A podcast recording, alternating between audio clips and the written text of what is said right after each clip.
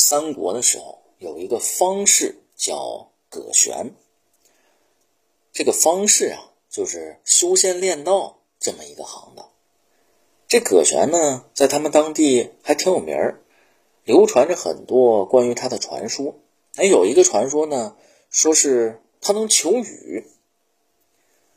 当地旱了啊，老百姓们就聚在一块儿说：“这不行啊，这没有水不行啊，咱们凑点钱求求雨吧。”老百姓们聚到一块儿，凑点钱，举行各种的求雨仪式。哎，求来求去呢，没有雨，说怎么办呢？咱们求求这个葛仙师啊，他挺有本事。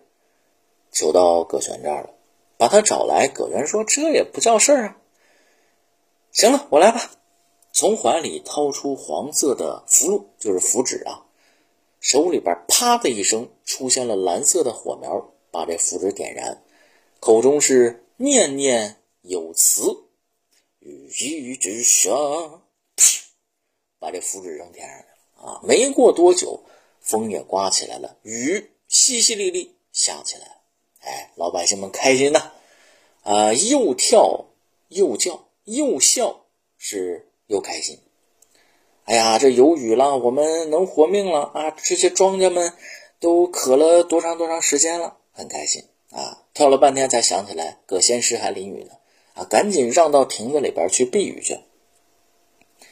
眼看着这个雨啊越下越大，有人就有点担心，说：“葛仙师，要不咱这雨停了吧？您看能不能让它停下来啊？这个越下越大，这也不行啊！”啊，不是有句话吗？旱的旱死，涝的涝死，后来还变成句英文嘛？是吧？也有这个说法。葛元说：“你知道的不少啊。”啊，行，这个，嗯，能让他这个，嗯，停下来。旁边有问说：“您那个火，这个这么大的风，这么大的雨，还能着吗？啊，能点这个符纸吗？我看您都需要符纸。”葛玄啪。从怀里掏出一个物件来，又是啪的一声点着了。旁边有懂行的，您这防风的得两块钱吧？葛玄一撇嘴，哼，五块的。啊，一摁，嗖嗖，火苗子直冒，蓝色的火苗。